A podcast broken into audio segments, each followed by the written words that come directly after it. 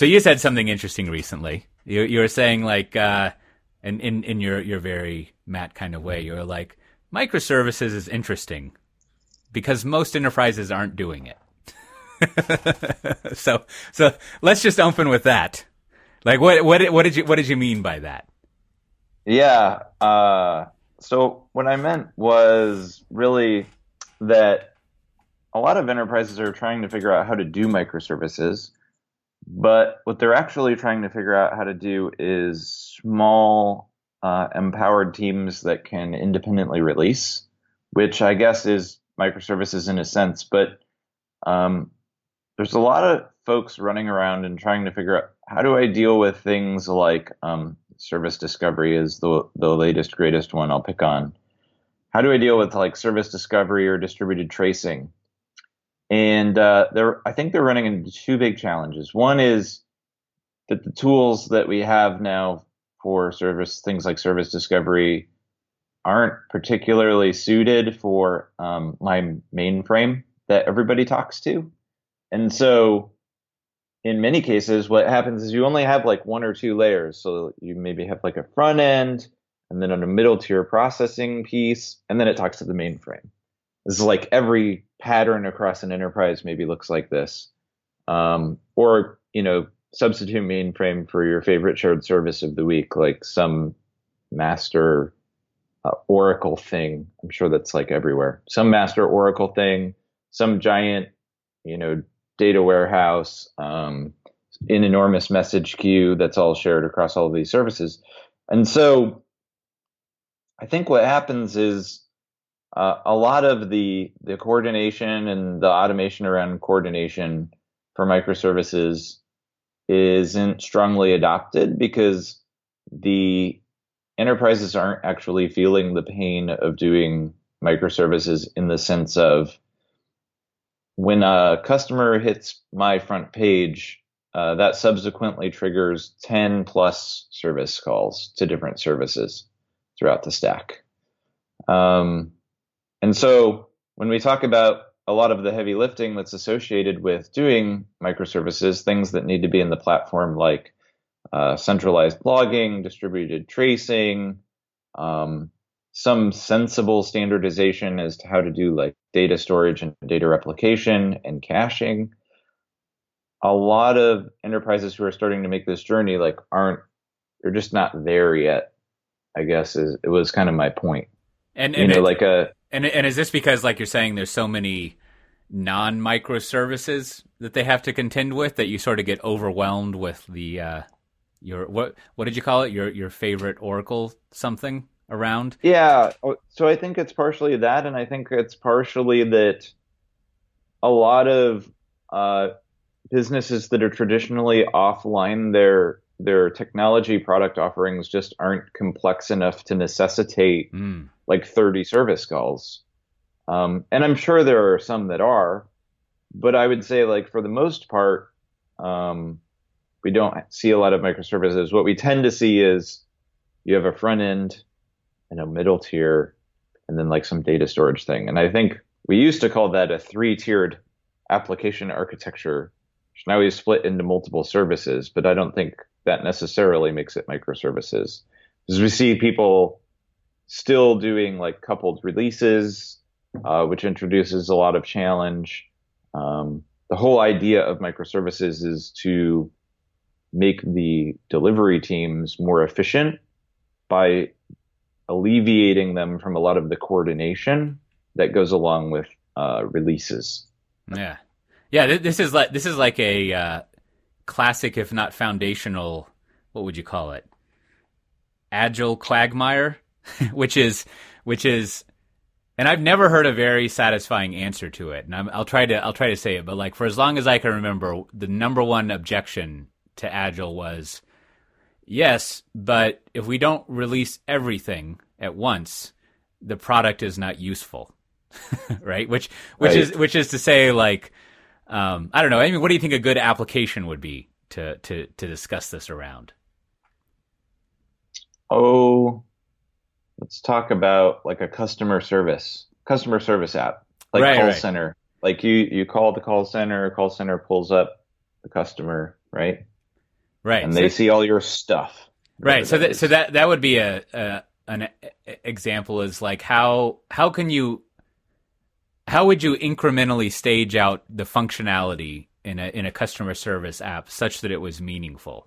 And and and the reason this I think connects back to what you're saying is um, the motivation for doing a microservices thing is that all these different people can work on different capabilities uh, at their own rate and kind of have add it to the application and the customer the end user which i guess is a call center person can benefit from it so you could say at a minimum when someone calls into a call center it would be good to know who they are and verify they're a customer right like you, right. you want to make sure it's not just a random bozo so you need some way of looking them up and verifying who they are so there's that and then also it's probably good to know what they're paying you for like what things have they ordered? What services do they have? Like what's and then in addition to that, what's the current status? I mean, you know, you're you're in the insurance business. What's the current status of any claims they have or any applications for insurance or what's their what's their status with our organization? And then um, I don't know, on and on and on. You could all, also do things like like so if the marketing department wanted us to kind of hustle new products to them, what are some products I could hustle to them that would make sense? Like, do we know that they own a boat? right? Like right. maybe they'd like some boat insurance. I don't know. I mean, so you kind of have all of those different things. And I mean, I started getting into things that, I mean, you, you tell me, but that like you could incrementally add on. But it seems like the first three, kind of, if you don't have those first three, validating they're a customer, knowing what products, so to speak, they have, and then knowing the status of any ongoing thing they have with you. Like if you don't have that, your customer service line is n- going to be less than ideal. I don't know. Yeah, I mean, you kind of have and those things have traditionally been built in big monolithic chunks. So, you know, tomorrow turning that to microservices is no trivial task. Um, and we're, you know, I think a lot of uh, companies who are starting to do this whole microservices thing are mostly attacking uh, greenfield stuff. And so where you have those big monoliths, I think you just have kind of like this giant sun with small planets orbiting it. Like there's not very many layers, so to speak. Um, everything just talks to the giant thing that has everything in it, right? Yeah. Um, well, well, th- this raises up another question: is I mean, maybe maybe these are sort of like the uh, the taboos of microservices priesthood. Like, uh, could could could it be the case that the monolith moves fast enough? Mm, maybe it depends on it. So it, I think it depends on if you have some moral imperative for change, or that you, if you have a burning platform in a sense. So if there's some some impetus or some like pending disruption that you feel that you need to go faster to respond uh, more quickly to the business environment, then then yes, but perhaps the business environment is such that you don't. I can't imagine one. I, as we talk about software eating the world, software is the business. Software and technology are changing everything um, it seems like like no industry at this point is untouched. Um, but uh, I don't know, maybe. And and so so like like architecting thing in a microservices way. Do you think that's like the only way to to speed things up? I mean, you could take our customer service example, right? Like, let's say, um, I'll just... so I think, yeah. So I think the importance of the microservices thing is that it's always good to go back and do the history lesson of like how it came to be. Mm. And so when you think about microservices, most of the technology, most of the dot coms are doing them in some form of, or another, and they've been doing them for well over a decade. And, but the, the business environment under which that evolved to be was incredibly high growth, right? So these companies were growing at, you know, double or triple digits in some cases annually. And they were trying to staff up their teams to deliver feature and functionality as fast as they possibly could. And so those two things are kind of what drove out um, okay, we need to make sure we have all these small teams that they can build stuff uh, and not worry about what everybody else is doing, um, but know that they can bring it back and integrate it into the larger whole when it's time for them to ship. And hopefully that amount of time is a very short amount of time because we want to be just iteratively, constantly shipping and evaluating. Um, and by the way, we need to like scale uh, very quickly. Um, and it's very hard for us to like predict our scale because we're growing at these very rapid, unpredictable rates, either because we don't have very many customers, so growing a lot is easy, um, or because we're trying all kinds of new stuff. And right now, the marketplace is in kind of this unstable state where huge amounts of growth can just kind of come out of nowhere. And the current enterprise uh, generally is not high growth and it's generally not focused on we need to ship as much technology as quickly as possible. And so I think there's this view of like we're looking back at the dot coms, trying to adopt some of those uh, techniques and some of the ways to organize teams, and those are all good. But I think that it's important to understand the history as to which those things evolved because um, at the original companies who kind of brought microservices to bear felt the pain of like not having service discovery, so they created it. Versus, I think the enterprise in many cases is trying to figure out how to get service discovery to work across their technology stack, is struggling to some degree for adoption.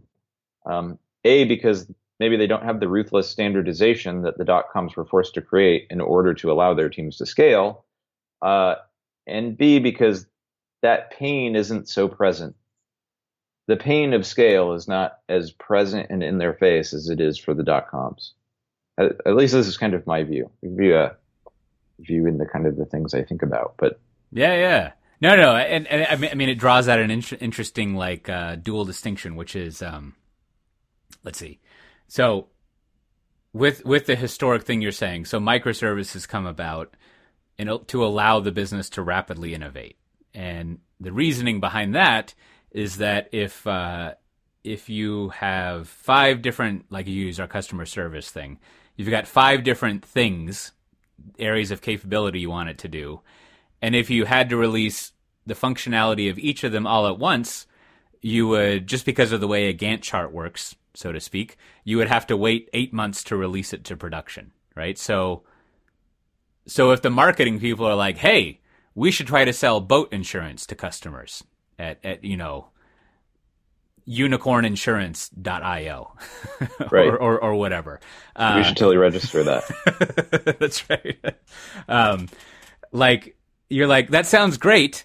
Uh, here's the monolith train. We'll have that out in eight months, right? Because whenever right. we add something to that one iframe um, in in the UI or that one portal, when we add that to our customer service portal, you just have to wait eight months because we, we release every eight months.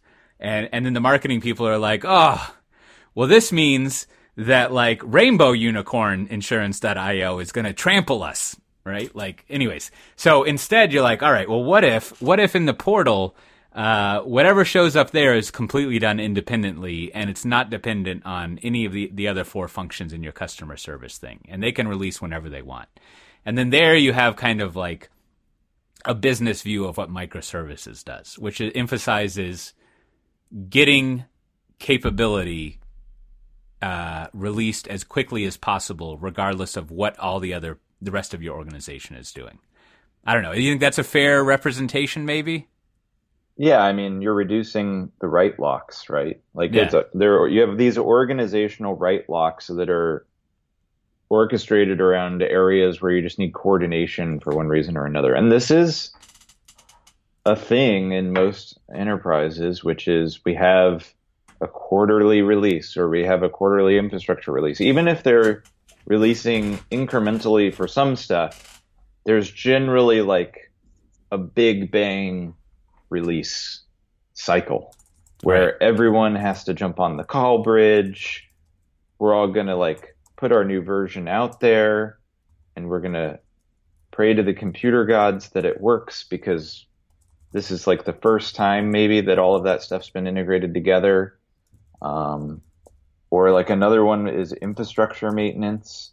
Uh, a lot of architectures from the infrastructure perspective that we have today are not really intended to facilitate like zero downtime releases. Hmm. They're intended to facilitate like the existence of maintenance windows. Um, and so I think you just end up in this place where you're like, uh, I have a lot of wait time. Like I just think about it as wait time. You know, you always have like, I always bring it back to computers, but it's like thread, thread sleep, thread wait, you know, thread busy or whatever. And, and it's, uh, yeah, it's terrible. Like you have this thing and you're like, I think this is done. I'm ready to put it in front of the customer and get value from it, but I can't. It's like having inventory sitting on your shelf that you like can't ship. And you're just like have to wait for somebody else to like get a package that's just the right size so that the truck is like perfectly full before it leaves the warehouse. So, And it's so just like that package is just sitting there waiting, right? Yeah. So so then so then I mean we're kind of going to the uh, the uh, a, a delightful rephrasing of the standard definition of microservices and what attacks, which which is good, right? So th- so then to to sum up what you're saying, there's uh, the problem you have with the monolithic approach is there are too many let's call them technical dependencies, right? Like Right. between the you know like you just you can't compile this code i mean literally or metaphorically you can't compile the code until the the boat insurance people have compiled their code right because you're kind of like you have hard dependencies between this stuff now they might be like less technical dependencies and they might be i don't know you could think of it as like scheduling shared resources like well we only have one qa team and they're busy at the moment so you need to wait Right. for them to finish their QAing and then next month they can get to you. Or we only have one team that can plan out your infrastructure. And so you got to wait for them to like plan out the infrastructure that you need.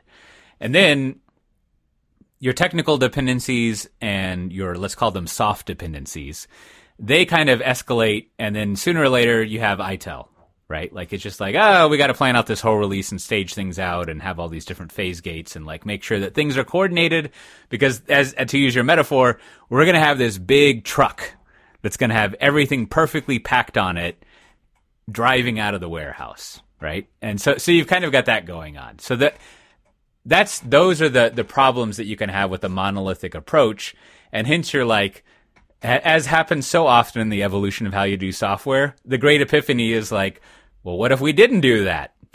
Right. right. Yeah, like what if we just questioned everything we did? Yeah, yeah. did- And and and then so that gets to like like there's a little bit of a detour I want to get into, but um, But I, I, I don't even know if it's.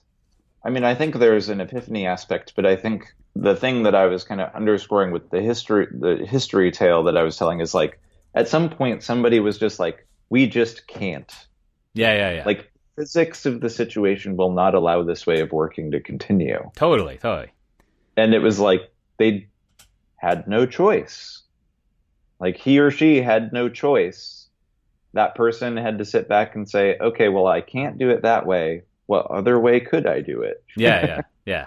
And and then, and then technically speaking, right? And this is where you get into the whole like uh I don't know, it'd be interesting to hear your impression of this having actually worked or tried to work on these things. You know, you get the whole uh, you must be this high high to ride the ride microservices tax thing, right? It's sort of like this is the way of all technology is like I have this wonderful solution, but it's going to hurt a lot. Right, like is it, which is basically like so. If you want to remove dependencies, sure, we can do that but th- we don't magically have a solution to all the reasons we made these dependencies in the first place, which is like um, using our customer service example. So if we have one scheme of looking up a customer um, and the sell them boat insurance scheme doesn't know about how you look up a customer, it's not going to work.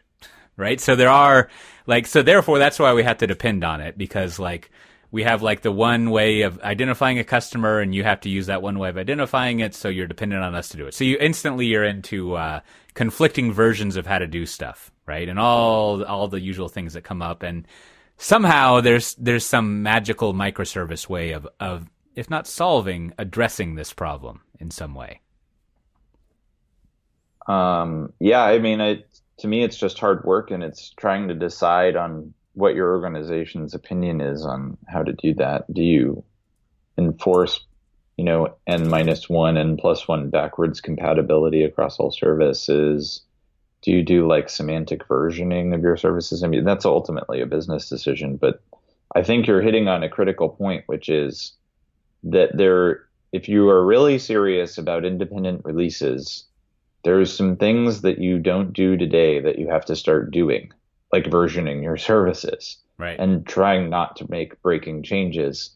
And the challenge, I think, for the enterprise that is unique from kind of the original uh, platforms where a lot of this stuff evolved from is the it feels to me like for the dot coms it was always like everybody needs to release all the time and like we just need to go fast and like everybody's under that situation.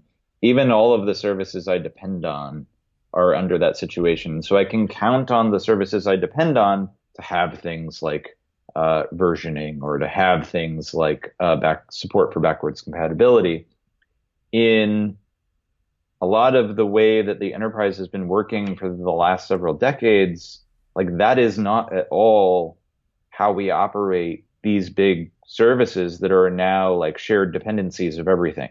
Mm, yeah. Like we expect to be able to take them down for like eight hours on a weekend to do a release. But then you have all these microservices where that's not at all the expectation. We do blue green, we do versioning. It's like, well, what do we do? Do they just break? Or do we actually create some layer of indirection and caching so that maybe we offer a degraded experience? But then nobody wants to go solve that problem because it's not really sexy to figure out like how do I make the this legacy, I'll just call it legacy thing that everybody hates that doesn't belong to anybody anymore like because all the people who built it have left the company. Like how do I make that suck less? Yeah. Nobody wants to go solve that problem. It's a very unsexy problem to solve. Um, but it's a business critical problem. And it's, I, I think it's an important problem that needs to be solved as a part of kind of this journey into really adopting this, this microservices approach. And then, of course, the other side of that is the one that we always talk about to the point that it's almost cliche at this point, which is it's all about people and you actually have to have people bought into releasing faster matters. And like when you're growing at 30% or at 100% or whatever a year and you're just like constantly trying to like stay out in front of the tsunami like that moral imperative is very present when you're in an established enterprise stock is at an all-time high growing at a cool 5% 3% a year. Like that doesn't you don't always get that same level of consensus and the same level of urgency around we really need to do this. You know what i mean? Yeah yeah. There's there's no, no i mean if uh, as they used to say if it ain't broke don't fix it. Right? right like like if if there's no if there's no pressure on the business side to do things differently then then um, why would you right like there's no uh, in, in, in fact, it probably would be a bad idea to change things, right? If, if, if things are working well. And I mean, three to 5% growth per year would be awesome, right? For, for most companies. So, uh, yeah, in fact, yeah, it would be extremely risky to change how your core processing worked. Um, so that there is, there is, you know, you need to be motivated to do it. You don't want to just gratuitously be able to improve your software all the time right? because it may not need to be improved, which I don't know is maybe a bold uh, a bold tabooish thing to say, but uh, but then you know going back to what you're saying earlier, the, it does seem that most in most industries they do need to like innovate and do things differently, right? If only yeah. to hold back uh, interlopers who are trying to come in and snatch their lunch. Yeah, as someone who's used software, I assure you, your software needs to be improved. that's right. That's right. Yeah, yeah. It, it, it, it, can. I guess. I guess to rephrase it, software can always be better, but maybe not for the business, right? For for people, yep. software can always be better, but sometimes it's actually fine for for for what the business needs to do. I don't know. That's always the interesting dynamic is between what the customer wants and what the business needs in order to be profitable.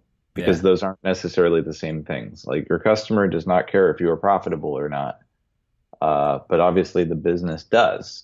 Uh, at the same time the business can make money and treat the customer like garbage uh, all day long which you know anybody who's rode an airline uh, recently probably feels that pain or like pick one of the most hated industries um, mm. from a consumer confidence perspective. Like there's definitely also this thing of where we have a lot of uh, businesses or, or health insurance is one that like everybody hates, right? It's like it is not a customer friendly process. Yeah. Um, they are maybe making money or maybe not making money, but regardless, it's not customer friendly. And so you always have these two concerns or multiple concerns to juggle, which is I need a viable business. I need to be profitable. Um, I want to make my business partners happy. At the same time, like the customer, whoever my user is, needs to actually use the thing I build. So I have to make them happy also to some degree. So, or at so, so, them some sensible amount of value. Right? So then, do, do you do you have an example of all of this sort of in action? like where uh, where someone is determined uh, we should innovate the business more, and then they were like, "Holy crap, monolith!" And then and then stuff was uh, converted enough over to a microservices approach where it addressed the original goal.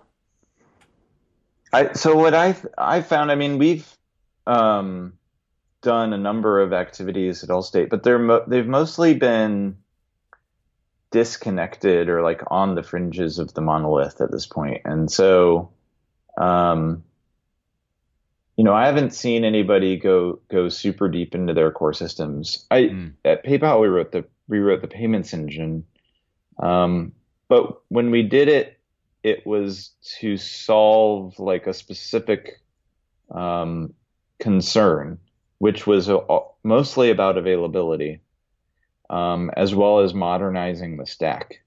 And so what happened is a lot of services that got rewritten actually just got ported to like a new stack and basically didn't change at all. Yeah. With the exception of a couple core tenants around availability, um, like asynchronous message passing, replacing some synchronous calls, and uh, trying to make it so that uh, some critical database dependencies, like the services, could operate if those databases were unreachable. And so that was the only way we were able to get it done um, was to kind of go after it in that way. I don't know of anybody who's, and I'm sure there's use cases out there. You might uh, know some folks, but uh, I don't know anybody who's taken like the Strangler pattern to a huge system and really broken it down into microservices. Yeah, yeah. Well, well, I mean, I mean, this this this gets to another point I was thinking through is like getting back to the original thing, right? That that it's enterprises who who aren't doing it right and because you know I, I mean i feel like i feel like the as always the canonical example comes from like amazon right where you're like you know when you go buy a book or a product and there's like there's all the 50 different little portlets on the page that list this that and the other and like those yeah. are I don't know if this is true, but like those are microservices, right? I mean, I kind of like the weird customer service example we were cooking up is like this too, right? Is like here's a mashup of all this stuff, and so like that that sort of makes sense. You could um, I I would think of that as microservices as the content you put in an iframe. it's just like you've got a big UI somewhere, and somehow the content gets mashed up into there, and so that that seems like it fits the mold of I need a microservice. I need microservices because it allows me to rapidly try out a bunch of new business stuff and be competitive. Now, there's another thing that you were kind, at least I was thinking you were alluding to, which is in the enterprise. the enterprise would like to move faster, but it also might just like to clean up the mess that is all the different services that it has, right? Which is like, I've got like 500 or a thousand different services and ways of talking to this mainframe here and leftover SOAP stuff. And then I got this REST stuff over here. And like, it, just is really slow to do anything. And so maybe I should more standardize on the way that all this stuff talks with each other. Right. And, and it kind of gets to the point you're making. Well, I don't know if you're making it, but a little bit of what you're saying is, yeah, we're not really ever going to change that mainframe. right. So like we're always going to be bound by if we need the functionality of the mainframe to change, we're going to have to wait. Right? Like if we want to use the mainframe, whatever, we can operate as fast as we want and just make calls to it and stuff like that. But if we want to actually change it, then we need to rewrite it basically. Or just go into whatever long cycle it takes the mainframe team to, to change something. Yes. But, but and, in the meantime, when we write new but, code, we can do it in a better way. And and that's true. And you can find pockets of like innovation that it can occur. Like a lot of things that need to be done with software, as you are also a user of software, is just like I need a better UI. Well, you don't need to touch the mainframe to put a better UI on your application. Yeah. Um, so there's a lot that can be done around the fringes with microservices, but then I guess at that point I start to question whether they're actually microservices or not.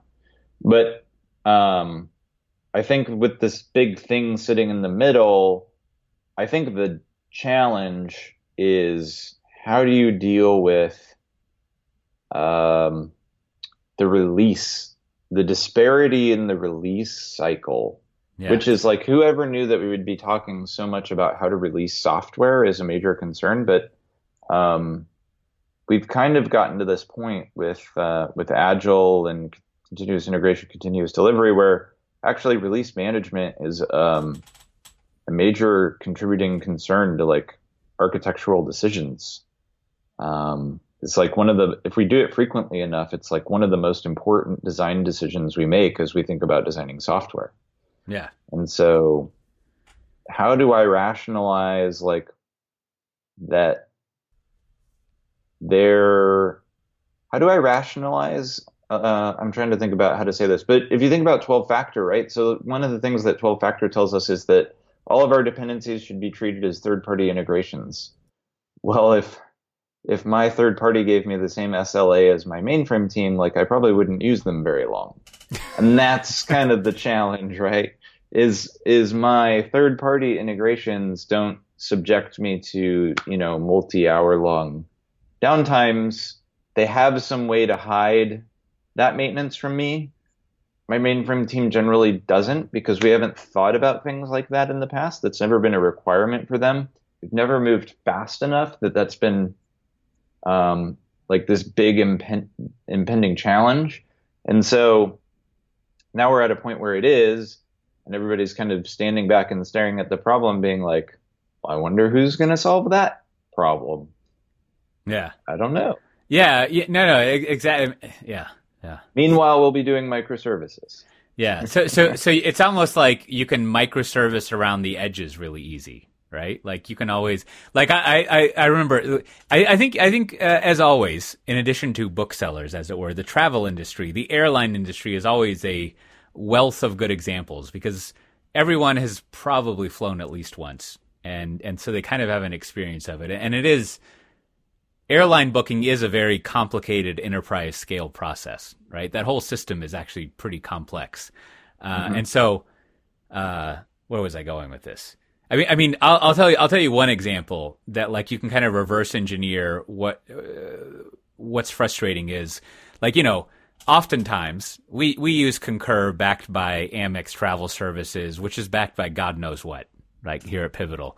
And like whenever I have, if I have just like a really simple domestic flight, it works perfectly, right? It's just like, I want to go to Kansas City from Austin, not a problem, right? But sometimes, uh, like for example, I have to go to Riga, Latvia, And then I need to fly from Austin to Riga. And then that week I also need to go speak in Kansas City. So I need to fly from Riga to Kansas City and then from Kansas City back to Austin. And also I'm kind of picky about which airline I fly on. So I want to make sure it's the right airline. And I don't want it to be a two day trip both ways. Right. And so like, right.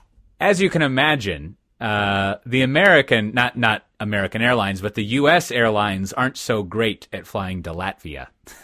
so right. you've got to like do this complicated scheme to get there. And so often, I remember the last time when I had to travel to Poland, this happened too. I'll spend, I mean, I'll be honest, an hour trying to find the right flight at the right cost. And then I'll go all the way to that final button that doesn't say this, but that is submit transaction. right? And then and then the little concur thing will spin for a little bit and then you see this red text and it's like, "We're sorry. The fare you selected is currently not available or was not available in the first place." And you're like, right. "Well, then why the fuck was I doing this?" right? And and like I remember calling up once and the you know, you get you go to a call center and the person on the phone is like they're typing and they're typing. They're like, "Oh yeah, um, that that flight path doesn't exist anymore." And you're like, "What? Then why why was it presented to me?" right.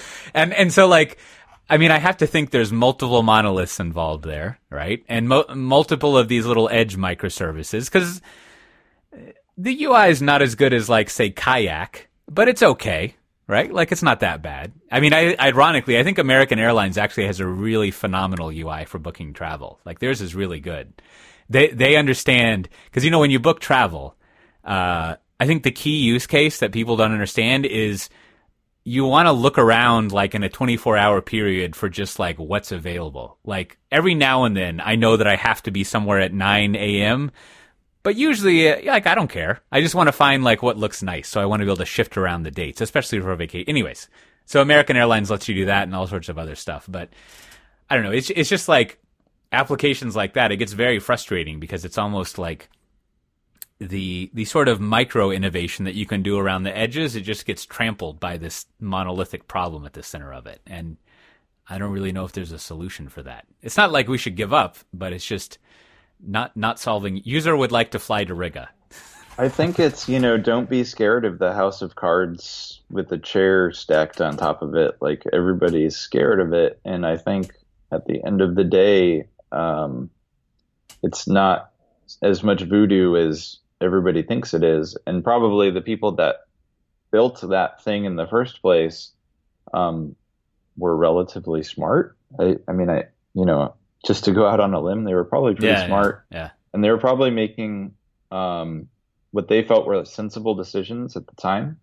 And so I wouldn't be surprised if it actually decomposes a lot easier than everybody assumes. But there's always this like paralyzing fear of, I always feel like the worst thing somebody can say is don't break the business. And it's not that we should break the business, but it's like, yeah. when you say that, you instantly paralyze anybody for progress. Yeah is like don't break the business is like well of course we're not going to break the business like it's small incremental change and we can think about this thing in a way that we can solve it in an incremental way but you just like drive this deep fear of like oh if i screw this up i'm going to get fired down into everyone and then having conversations even about how you would carve off a slice or how you would solve a, a piece that's been particularly challenging um, becomes a conversation that's very difficult to have. Yeah, I, I mean, uh, I mean, in this realm, like a phrase like "don't break the business" is the equivalent of like uh, "don't transform the business," or worse, like "don't try."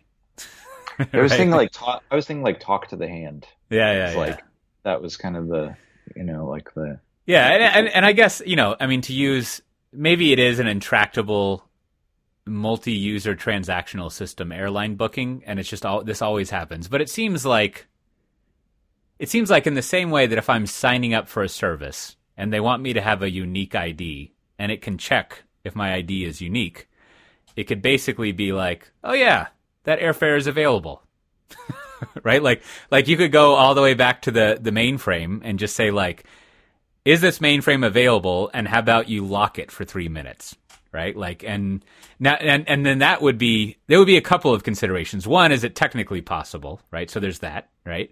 And then technically possible within the realm of like, does this ensure if there are 50 other people looking at the same airfare, does it allow them all to operate at the same speed?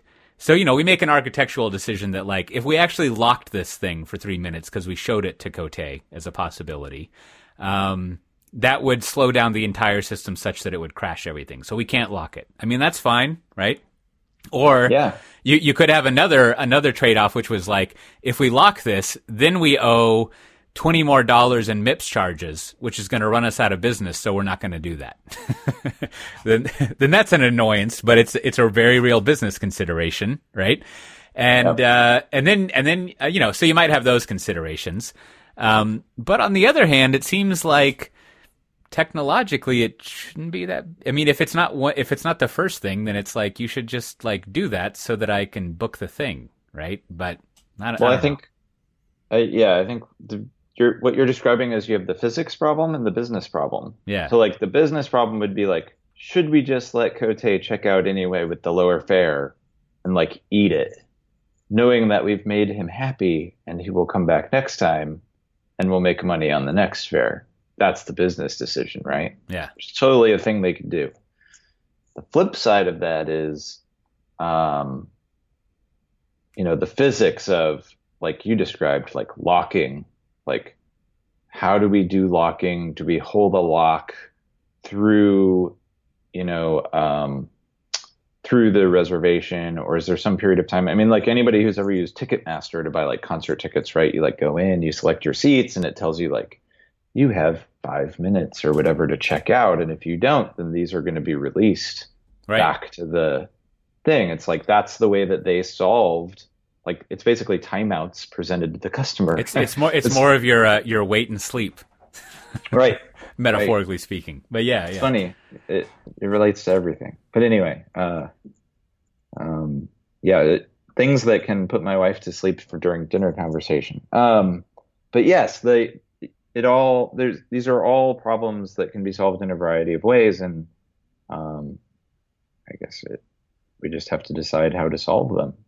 But again, I think what we're hitting on is like, are the incentives to the business aligned to the change that we're trying to make? And like how deep do we need to go? I yeah. ultimately that's the question. And then i think there's microservices as we think about them in the netflix kind of way which is you know let's say a checkout transaction talks to i don't know say 50 or like 80 different services but then there's maybe this less uh, pure version or like a hybrid version um, and is that okay? And I, I think the answer is yes but i think it's more of us coming to grips with what that should be um, and trying to figure out how do we deal with you know teams that have different release cadences and how should we manage that? And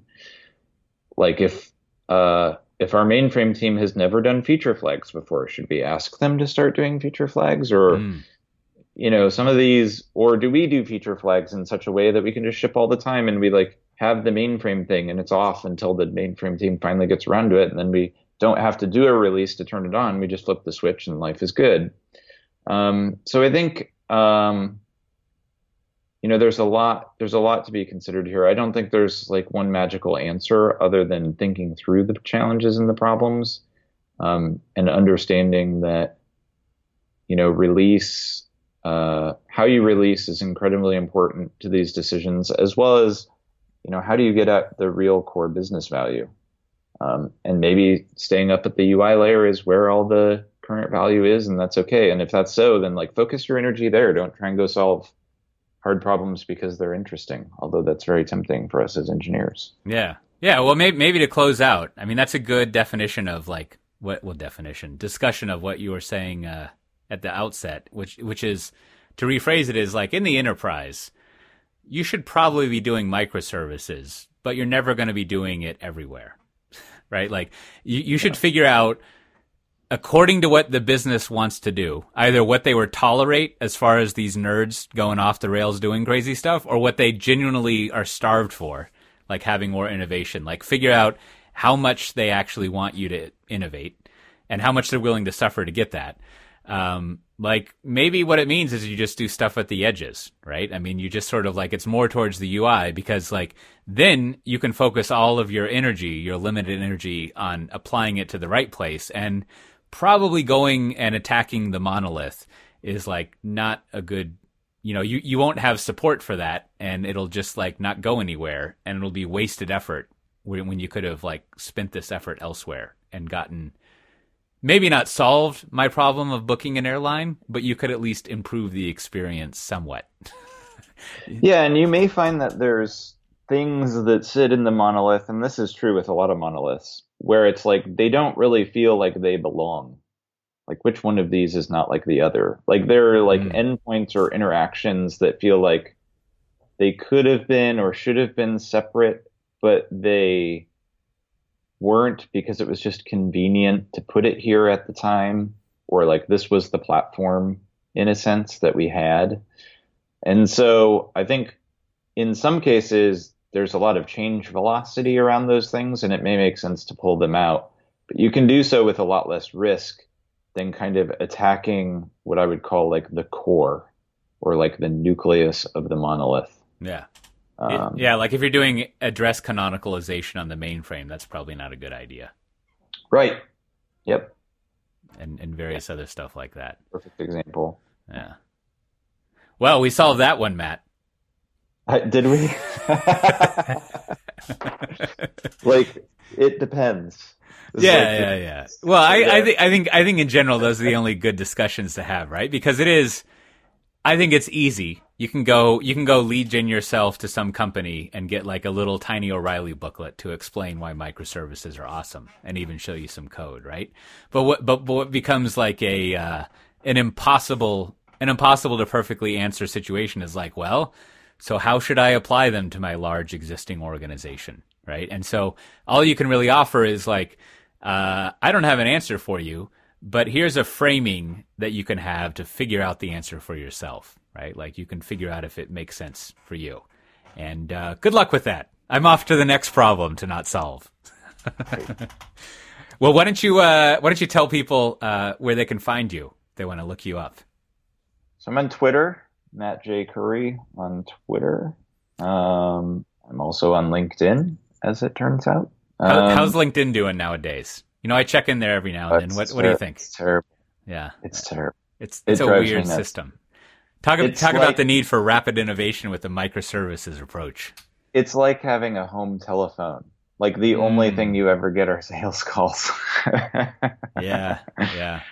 Uh, yeah. I mean, I don't. I, it's fun. I like to put up talks and stuff up there, and there are people that are not on Twitter that are on there. Um, so I like to have my stuff up there, but generally I don't get a whole lot of value out of it. Yeah, it it is a confusing setup. You got you got the there's three jobs it seems to be doing. You got uh, an address book, right? That's kind of primarily the only way I use it is, or the the only reason I use it is like because I want to know people's email addresses over my multi-decade life or career, mm-hmm. and then you got whatever that activity stream is, which I really only use for self promotion. Like I don't actually go read it myself because it's a fucking mess. And then and then I get I guess there is the like the ostensible reason, which is like job hunting and resume stuff, which that's I guess it works for that. I don't know. I don't know. It's a weird system. I'm. N- I don't know if I know anyone who's gotten a job from LinkedIn. Yeah, I mean, I definitely know that that like like when I've I've been in hiring situations, I'll go look at people in LinkedIn, right? Like if I want to like know who someone is professionally, it's good at that because people generally present well. They present themselves well. Like you can't really tell who someone is by looking at Twitter, right? Like you don't. Right you don't really know how to evaluate them other than maybe you might not get the best side of them either. Yeah, yeah. yeah, maybe maybe what they should do, Microsoft should just buy Twitter and then they can strip out the LinkedIn activity feed and put the Twitter feed in there and then mix those go. two together and it'll just be like crazy town. It'll be like resumes with rage. Yeah, there you go. All right. Like resumes with pent up rage. Yeah. Yeah, people people who are who are upset at the mainframes. They're all going to take their invent. All right. Well, as as I'm I'm also in Twitter. I'm Cote, just C O T E. And uh, as always, this has been a uh, a Matt Curry edition of the Cote Show Variety Podcast. We'll uh, we'll be back in, in a few weeks with uh, I don't know how many weeks with another episode where we uh, where we uh, on purpose don't solve a very complicated problem but just discuss how it pans out. If you want to get uh, the how to subscribe to the show and look at all the other episodes, you go to cote.show and it'll all be there. And with that, we'll see everyone next time. Bye bye. See you next time.